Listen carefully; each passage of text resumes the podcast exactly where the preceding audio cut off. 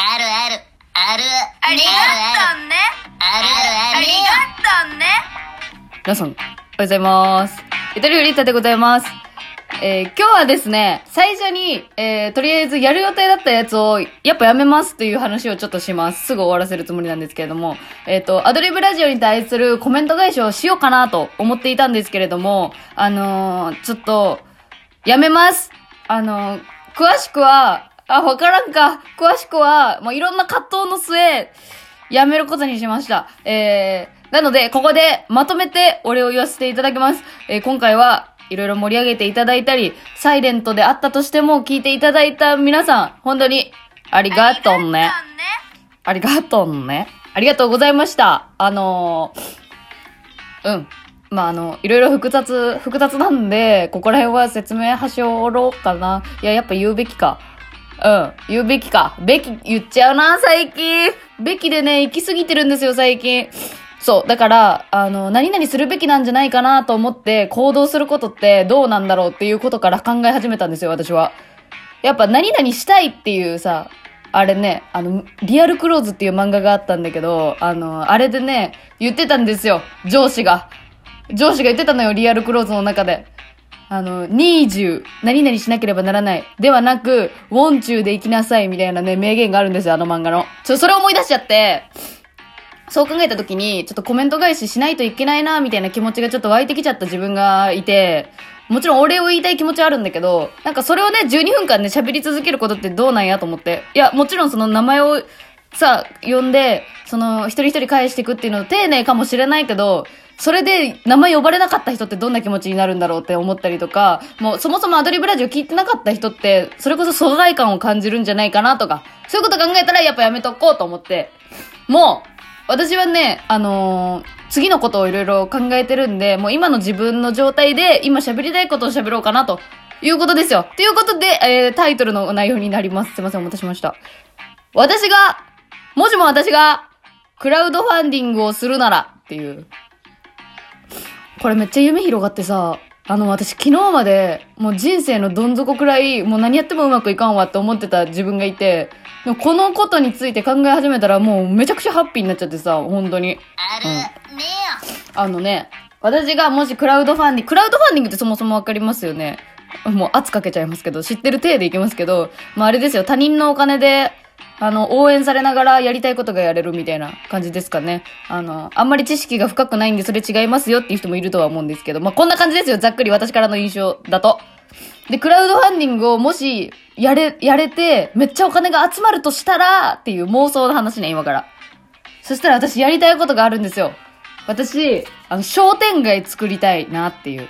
商店街を作って、で、その商店街の一角にラジオ局を立てて、そこのラジオをやりたい。ちょっと鼻水できちゃった。ちょっとすいません。ありがとうね。あるある。よし。ええちょっと間を埋めるための SE みたいになっちゃった。えっ、とね、あの、そう、商店街作りたくて、で、実際にやってるところ全然あるんですよ、日本の中。でもそれがすごい羨ましくてさ、私もその何、ガラス張りのところで、あ、でも私デザイン的には結構古風なやつが好きだから、なんか古めかしい感じ、なんか観光地っぽい感じのところでラジオ局やりたいな、みたいな。で、そういう風に考えたら、あの、商店街自体もなんか自分でこう、作りたいな、みたいな。もしクラウドファンディングやれるならね。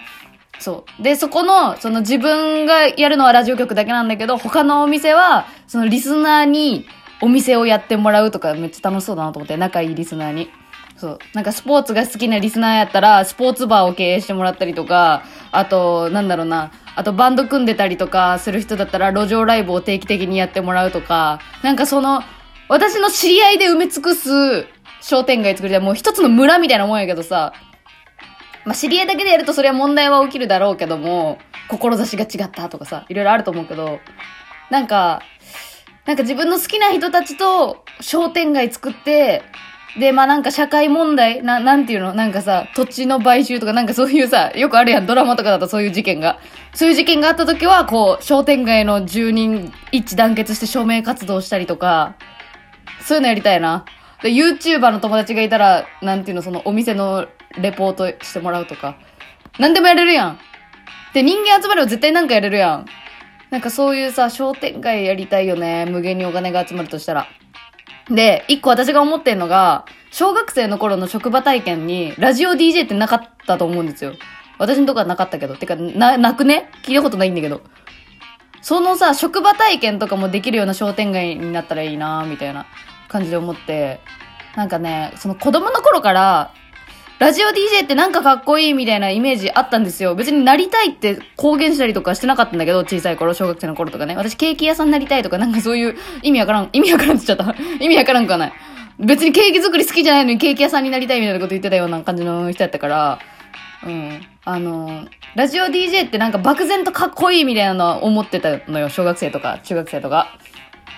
でもそれってさ、なんかなり方がわからんし、なんか全然次元の違う空間のものだなみたいな、イメージがついちゃってるわけよ、小さい頃からね。で、それを覆し、覆すために職場体験っていうのあったらいいなと思って。ああ、こんなもんなんだ、みたいなの、感覚ってさ、結構大事じゃない？何々になりたいって思った時に、あ、こんな感じなんだっていうのが肌で感じられると、本当に実現しやすいと思うのよ。自分のさ、親がやってた職業を子供がそのままやってたみたいなやつって、なんかそういう、そういうのらしいですよ。親の背中を見てて、あ、そんな感じなんだっていうのをこう目で見、見て、なんか親の姿とか見てると自分もなれるんじゃないかなっていう。なんかちょろい世界に見えやすいと思うのよ。小さい頃から見てれば。っていうので、職場体験やれたらいいな、ラジオ DJ の。面白そう。っていうか、なんか朝起きて、朝起きてラジオブースに行ってなんか喋るみたいなの楽しそう。もう、そういう生活したい。で、その商店街の住人の誕生日があるとするじゃないですか。そしたら、そのサプライズで、そのなんかハッピーバースデーソング、その人が好きな曲を急に流し始めるとかね。やるとかさ、素敵素敵やな素敵やわ。で、たまにはなんか魚屋の、魚屋の、魚屋の兄ちゃんがゲストで来てとか。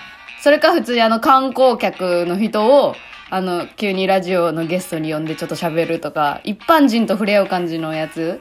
まあ、自分も一般人やけど、そういうのワイワイやる、なんかテレビドラマかなんかないっすかねそれかも。テレビドラマみたいな、そういう。朝ドラみたい。ラジオ絡みの。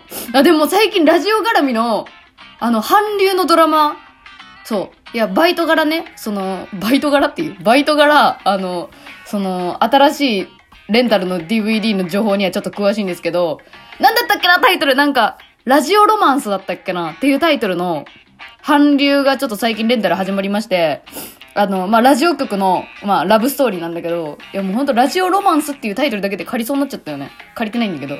韓流にハマったことはないから。でも、あれはハマっちゃいそう、なんか。あの単語だけで聞いちゃったら。あの DVD の裏面のあらすじとかね、読んだけどね、なんか新人の AD がどうのこうのみたいな感じだったかな。あ、あと俳優か。ラジオのそのなんか裏方の仕事の女の子と俳優の恋みたいな感じだったかな。裏面のあらすじ読んだらね。うん。まあなんか、あ、ごめん。何の話だったっけ？あ、クラウドファンディングか。いや、この妄想ね、おすすめですよ。なんか気分がね、落ち込んだなってなった時に、もし自分に無限にお金があったとすれば、うん。クラウドファンディングとかでもうめちゃくちゃお金が集まるような人間だったとしたら、何がやりたいかっていう妄想がすげえ楽しくて。そう。で、商店街ラジオをやりたいよね。で、あともう一個考えてんのが、あの、全国ツアーね。ラジオの。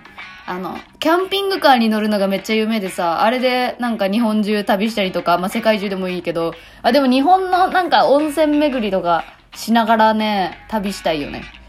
で、そう、その、行く先々で、その、キャンピングカー止めて、路上ラジオみたいな。路上ラジオね、やりたいよね。私はあの、あれ、被り物してますけど、ツイッターのアイコンでも、あの被り物しながら、あの、路上で喋るっていうのをやりたい。で、なんか街行く、なんか仕事帰りのサラリーマンとか捕まえて喋ったりとかしてみたいなっていう。まあ、もしね、クラウドファンディングとかやれるくらいの知名度があればよ。まあ、知名度そんなにいらんか。まあ、なんか、なんかそういうのやりたいよね。あとなんかあったっけ？ああと観光地ラジオ、まあ似たようなもんか。商店街ラジオと。まあでも観光地ラジオの方が結構あれかな、現実味あるかな。自分で商店街作るってより。もうすでに今ある観光地に、あの、ラジオ局を建てるみたいな。その観光地でしか配信されない。まあでももう今の時代だから、もう同時にあれだよね、ネット配信とかもできるよね。YouTube ライブとか。みたいなことやりたいなと思ったね。ちょっと鼻水出るな、今日本当に。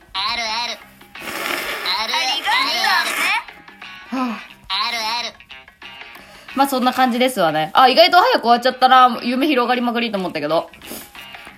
なんかリスナーのみんなで、あ、なんか顔も知らんリスナーも、あ、実はこの人だったんだって思ったりとかもしたいし、なんか、なんかそのラジオでできた知り合いだけで作る商店街。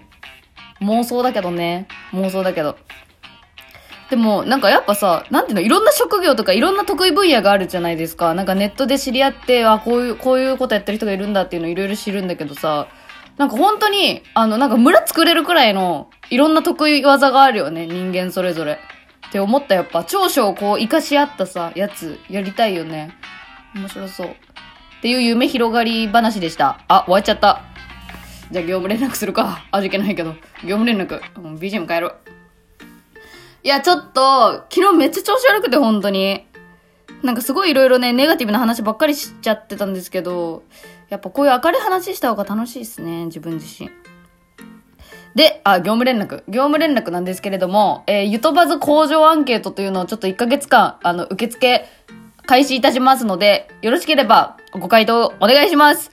あの、そのアンケートに答えた方、答えてくれた方には限定公開のラジオもあります。そこの中に、えー MBS の東京支社で収録したラジオトークの音声と、あとアドリブラジオの反響で実はメールがアドリブラジオ宛てに来てて、それの話などもしておりますので、興味ある方はぜひアンケートに答えてそのラジオ聞いてくれたら嬉しいです。ラジオ聞かなくてもアンケートに答えてくれたらめちゃくちゃ嬉しいです。